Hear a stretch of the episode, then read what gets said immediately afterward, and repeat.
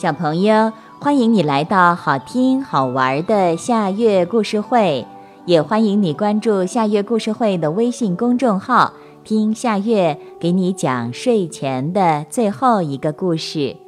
你准备好了吗？现在夏月故事会开始了。生日庆祝会，鸟儿们正在忙着准备一个庆祝会。大个子鸵鸟觉得挺奇怪，跑来问：“你们干什么呀？”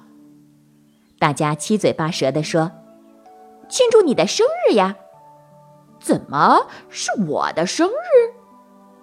大个子鸵鸟拍拍脑袋说：“哎呀，我自己都忘得干干净净了。”生日庆祝会开始了，孔雀跳起优美的舞蹈。鹦鹉给大家表演杂技，一群喜鹊飞上树梢，唱起动听的歌。接着，所有的鸟一起围着大个子鸵鸟，大声地唱起生日歌：“祝你生日快乐，祝你生日快乐，亲爱的鸵鸟！”开始吃蛋糕了，大个子鸵鸟和大家一起吃着香喷喷的蛋糕，高兴地说。蛋糕真甜，真好吃。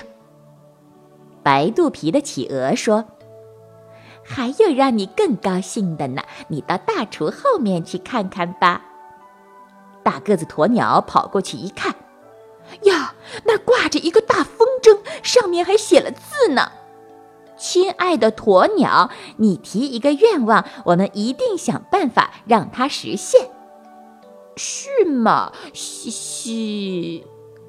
大个子鸵鸟搔着脑袋笑起来，说：“我希望一连过五个生日。”好的，你的愿望会实现的。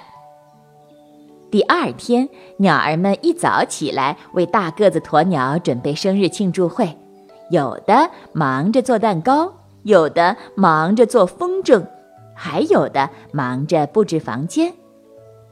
第三天，大个子鸵鸟吃了两块奶油蛋糕，说：“咦，这蛋糕怎么没有前两天好吃了？”他想放风筝去，可是谁都没有空。大家说：“对不起，我们还要准备你明天的生日庆祝会呢。”第四天，鸟儿们送给大个子鸵鸟好几个风筝，风筝越来越多了。大个子鸵鸟想说：“我不要了。”可是他很为难，开不了口。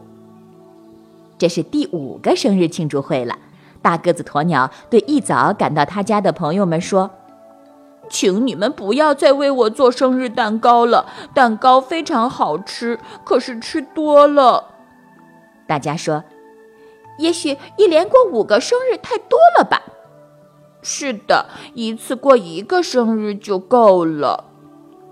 大个子鸵鸟低声地说：“这一天，鸟儿们谁也没有吃生日蛋糕，他们一起在外面放风筝，玩的快乐极了。”小朋友，这个故事的名字是《生日庆祝会》，这也是今天的最后一个故事。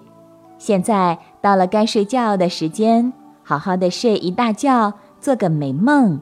我们明天再见啦，晚安。